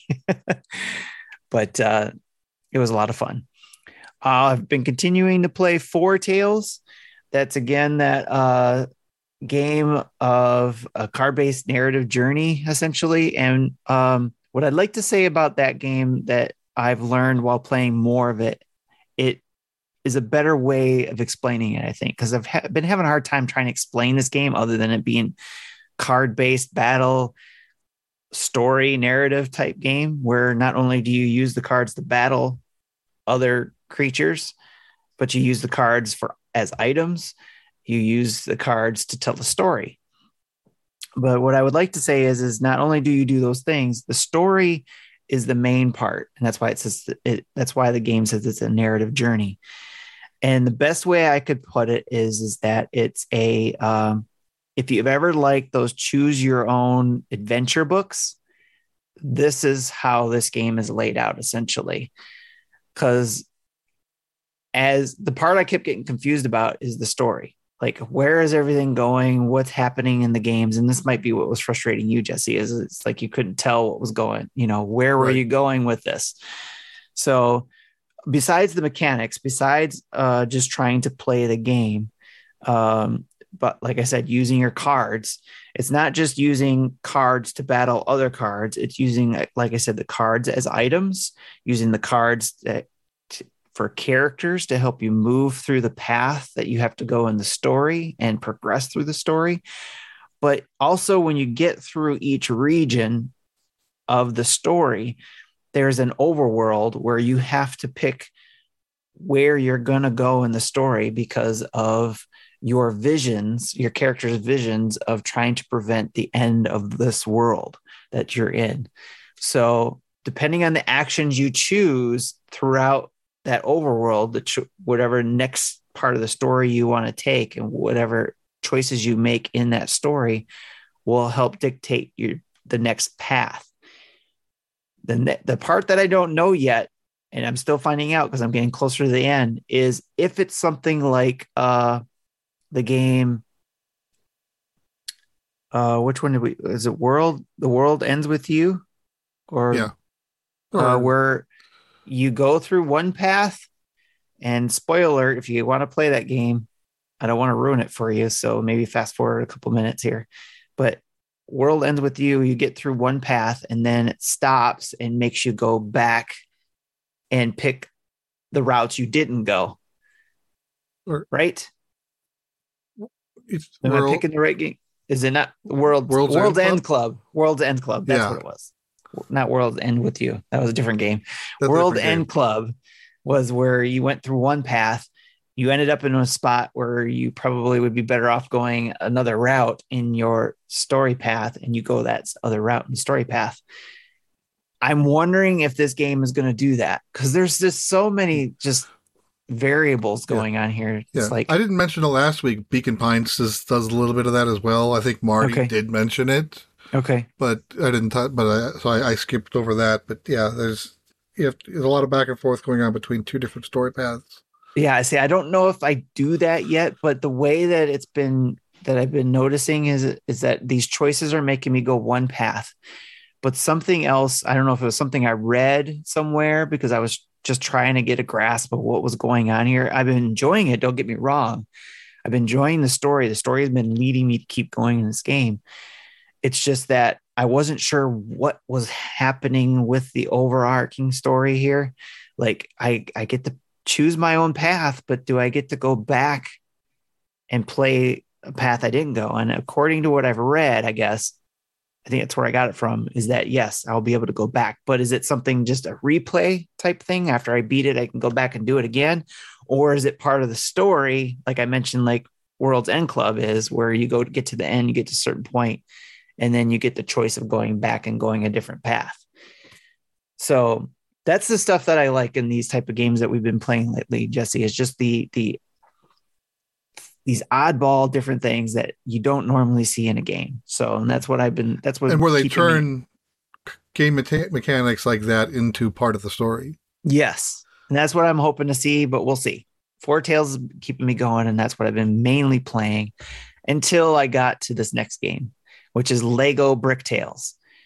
Uh, again, Foretales I have a video of, and I'm probably gonna if I keep going where I'm going, I'll probably do a uh, review of that. If I if I beat Foretales, I'll do a review video. Lego Brick Tales, I also have a video out, but I, was- I called it part one. I had to go back and put a part one tag on it because I learned so much more when playing more of Brick Tales that I'm going to do a part two of a first look of this because part one, I did, I finished the tutorial and then did the first look of the first, um, first few, second, uh, second look. yeah, in- in the in the part one i do i talk about the tutorial and then i talk about what i've learned up to that point of the game and what i'm doing in the first jungle board uh, world in that game after i did the video uh, and through the rest of the week i've been playing more brick tales more of that jungle level. And what i found out more there's more to this game than what i indicated in my first look of the game. And that's why we do first looks anyways. This you kind of give a t- taste of it hopefully give you guys an idea of what maybe if you're interested of beyond what's being shown in videos or whatever what you might be interested in or what you want to know about this game in order to pick it up. So that's why i want to do a part two lego brick tales is there's a lot more to it not only is it just going in and playing with legos essentially uh, and you have to it's like a puzzle builder and i mentioned this in the video it's kind of like those bridge construction games in a way where you have to go in and kind of, you know, think of a way to construct a bridge in order to get your people or vehicles or whatever across. Mhm. Brick Tales has elements like that where you have to build something to solve this puzzle to get your character to the next point in this story. You're basically helping your grandfather um, rebuild his amusement park which is also built of Legos. Everything's built of Legos. This is all built Lego bricks, right? So uh, you're helping him rebuild his amusement park. Why are you helping him rebuild his amusement park? Because he was inventing a, uh, a portal to get you to other places in in time and space or whatever. So there's a there's all kinds of stuff going on. Again, another thing where it's like all these stories going on. But there's puzzle elements to it where you have to build. You get a certain you first you get a certain set of bricks, and your objective is use those bricks to complete this puzzle to move to the next part of the story. For example, I think one of the things I was showing in the video was I was I had to build um, a sturdy I had to build a support to the uh, um, platform that this person was trapped on in the jungle because a plane crash landed there. Three people were on it and they were spread. They had safely got out of their plane with parachutes and landed in precarious places in this jungle. Uh, so one of the places was on a platform in a tree and i had to build support system to hold that platform to hold two people so i could go rescue that person. So they give you a certain set of legos to do that. And then once you do that you get to that person it continues the story but then you unlock that particular puzzle in a sandbox mode where you can then add more elements to it. There so for example there was another part of the jungle scene where I had to build a bridge to get to the next person that I had to save. So I built the bridge and then it opens it up in the sandbox and it says in this as a task in the sandbox that what I could do is use any I can it opens it up to where I have all available pieces in the game that I've unlocked so far and I can add more to that bridge. I could, you know, add a canopy to it or add torches to it or whatever, you know, whatever pieces Lego pieces I get, I can pretty up the game, you know, kind of be creative. So what I found interesting was is before you get to the sandbox part, yes, they give you, you know, certain bricks to build the bridge, but you don't use all of them. Or or build a staircase or build a support or build a, a um, helicopter to fly up from one point on in the jungle to the high high point in the jungle. But you're given certain po- bricks that you build it the way you want to build it and then you can test it out by having your little robot companion that's there to help you test it out and make sure is it balanced? Does it fly? Will it crash? Before you actually use it in the game, which is really cool because you can build it any way you want, like the helicopter. I could build. You know, I don't know if I'd like games like that. it's almost I'm not that creative. It's I, I don't think I am either, but it's like using it's using you know engineering and physics and and kind of those things to where yeah, I may not be creative enough to make that helicopter look pretty sweet, but I made it functional. I made it work and I made it move from one point to the other point without crashing. So, like which is really Kerbal cool. Space Program, really simple version of it. Right. So, so for me, I like the puzzle elements. The sandbox parts, maybe not so much because, like you said, for me, I'm not that creative maybe later on I might play around and be try to be a the Lego master brick builder, but not right now. I'm just trying to I want to get through the story. I'm having fun with the puzzles, trying to solve them the best way I can with putting these bricks together to you know build a bridge or build this or that. It it's I re- I think it's really cool. So, and what I found that I wanted to share more of was that there it's not just those elements either that I didn't show in the first video, the part one. And and the reason why I want to do a part two is because playing this, there's actually things you can do with the the uh, diorama you're in. So like I'm in each Lego thing is built as a diorama. So I'm in the jungle diorama. So while in there, it's almost like a Captain um, Toad game where you oh. Can, you know you can walk around. It's uh, what is that uh, that the isometric uh, view of the of that of that place. And certain times, not all the time, but certain times, you can move it around and look around that diorama, but not, uh, it's not as flexible as say Captain Toad was, where you can do it anytime. At least, at least not from what I can tell so far. But there are secret things you can get to within the diorama that you see that it's like, oh, how do I get to that? And then there's definitely replay ability because the story element, I had to get to those three people that crash landed in the jungle. I got to them. I also found the piece that I need to uh, help repair my grandpa's amusement park when I returned from the jungle. Um, so, but after I did that and I returned it immediately, there was still elements of that jungle thing that I know I didn't get to. So I know I want to go back and get to because there are collectibles in each of those areas, each of those dioramas. So you can collect bananas. The bananas are currency. That's how you unlock more things to cur- uh, update your character. They aren't in six different colors, are they? Yes, they are. no, there's actually different colored pieces you can collect too. So with bananas, you actually would get the bananas and then buy the buy the pieces you need. Uh, and you can also get uh, things to, up to um, customize your character. So right now I've got I got uh, try to look the character like me, except I put an eye patch on myself because eye patches are cool. but yeah, Brick Tales I've been having a lot of fun with. I've been seeing more and more in this game what's available. I think Thunderful Games did a great job on it.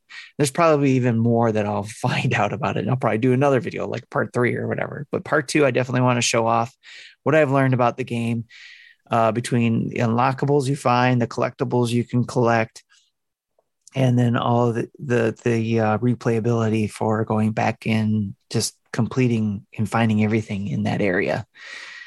Um, so check it out. Um, look out for the part two video. Check out my part one, and also check out their video on it too. In fact, uh, Dan mentioned something about it in Twitter. Uh, Dan from RetroLogic, and he said that he was surprised that this game came out and he hadn't seen any advertisement for it, and he said it looked cool. And I and I came back and was like, it is cool. you should check it out. So, by all means, go check it out. But that's what I've been playing. That's what's been taking up my time, and why I have not picked up. I mentioned this in uh, pre-show. near uh, Autonoma, uh, Automa. Oh, what is how's it? NieR Automata. Uh, I can't. Automata? Automa. that that game. I think uh, Marty's been playing that one, but that one I've been wanting to play. It's a hack and sat slash. I wanted to pick up No Man's Sky for the Switch because I've been I wanted to check that out and play that. Um, but I haven't because these games have been keeping me occupied. So that's what I've been playing. Let's move on to the community spotlight.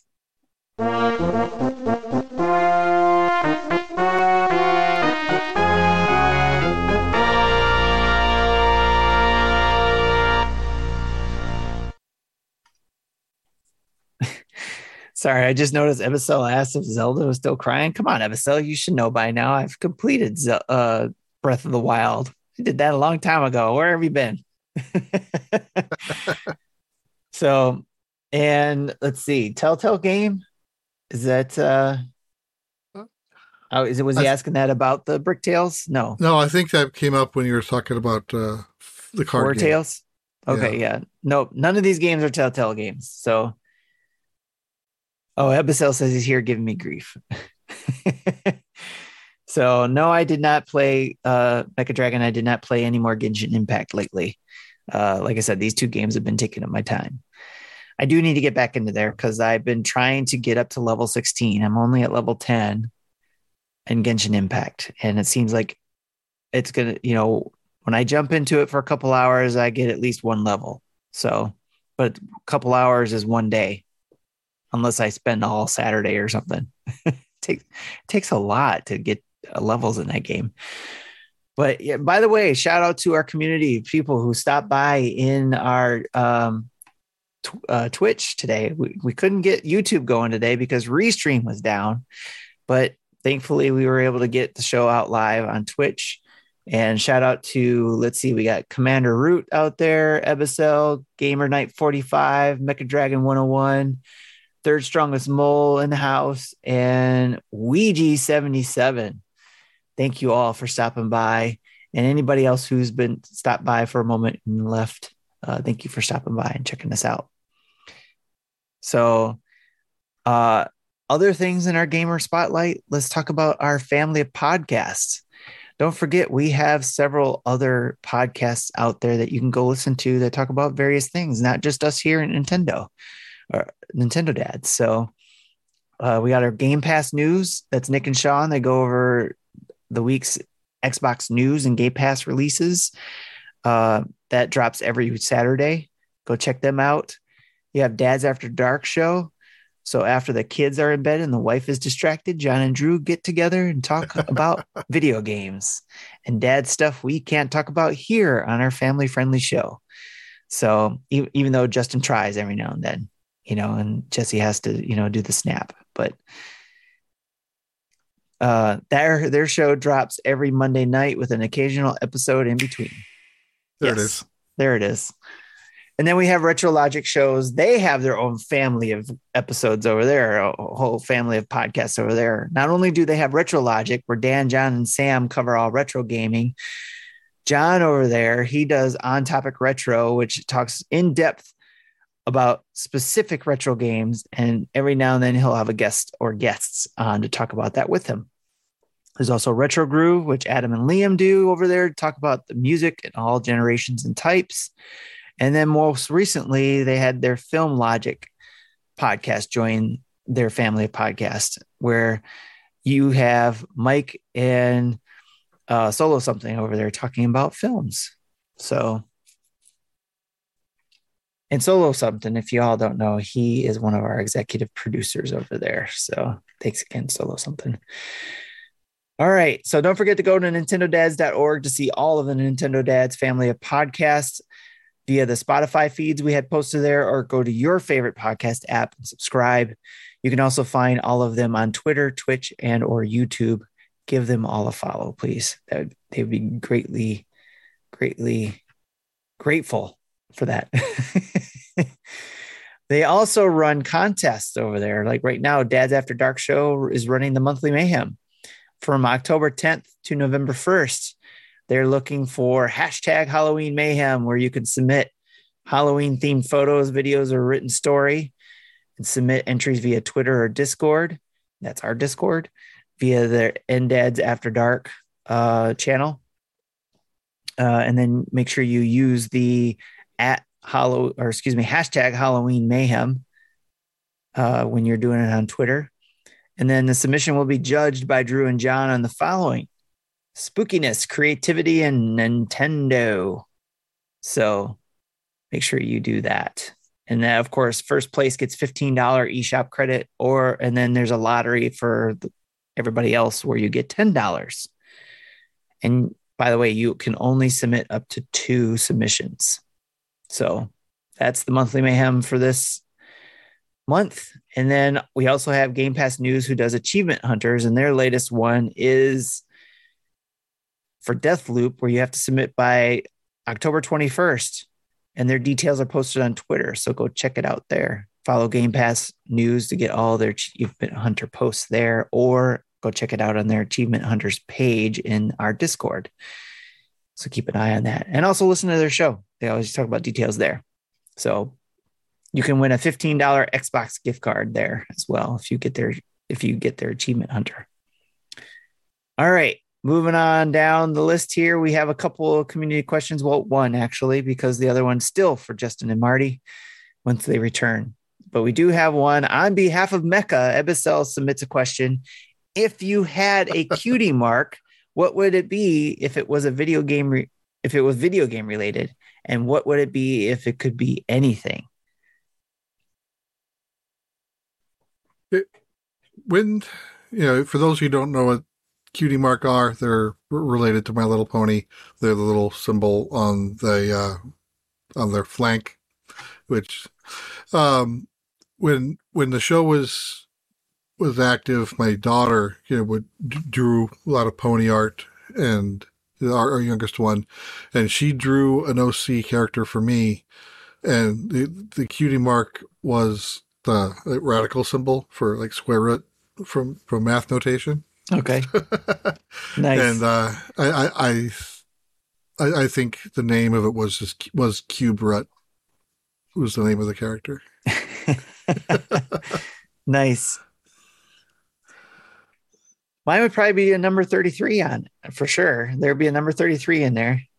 That's what, you know, Somewhere. 33, 33 means a lot to me. So it's not just a favorite number.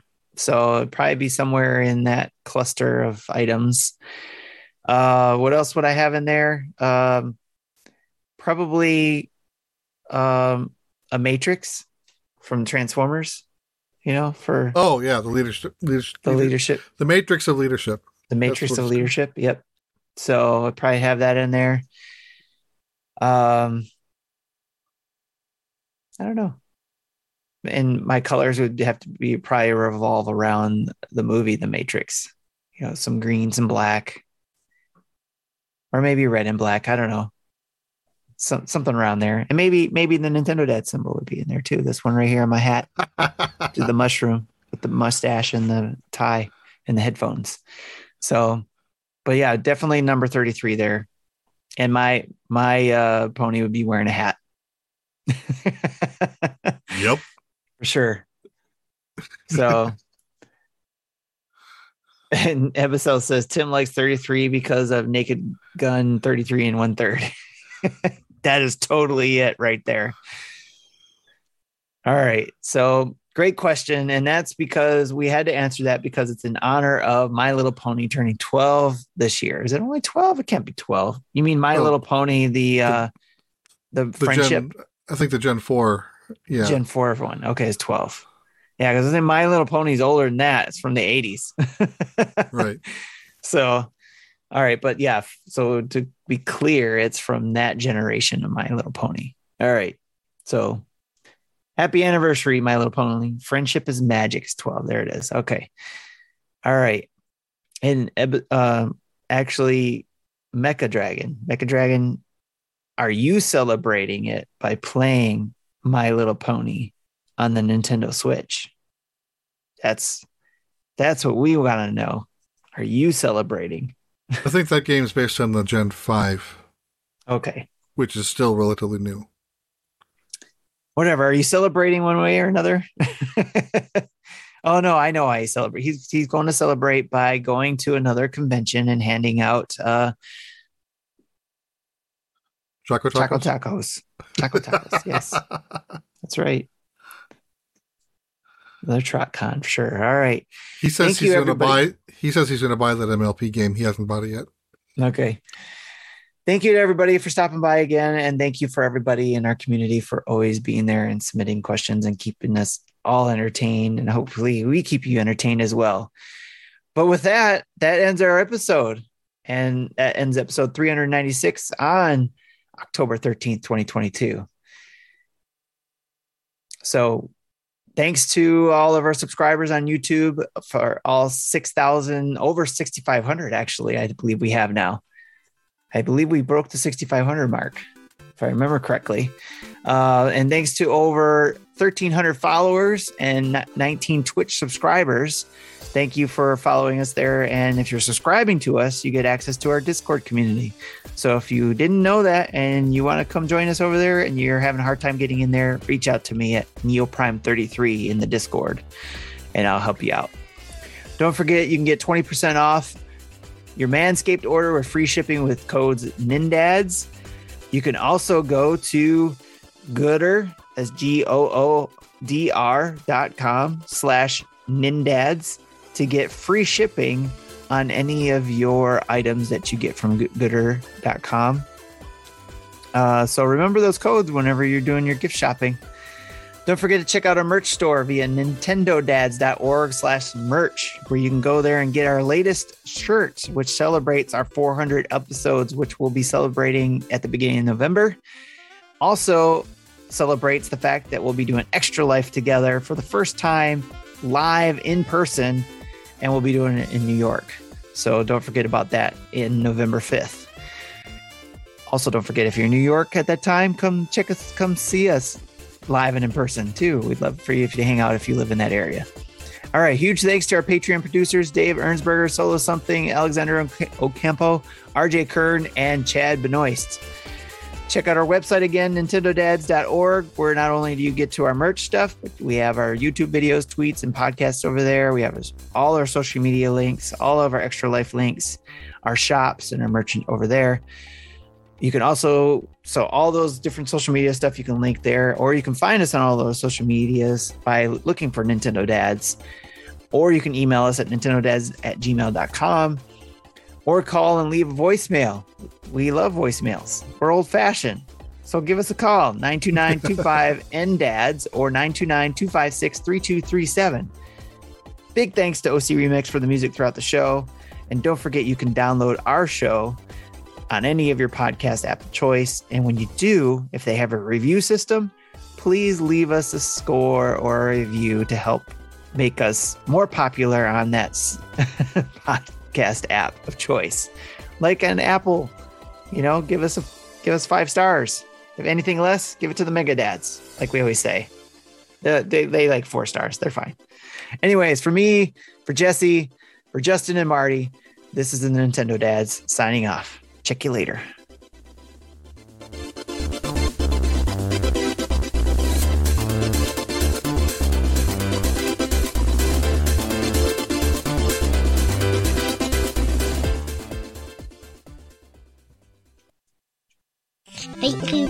You for listening to Nintendo Dads.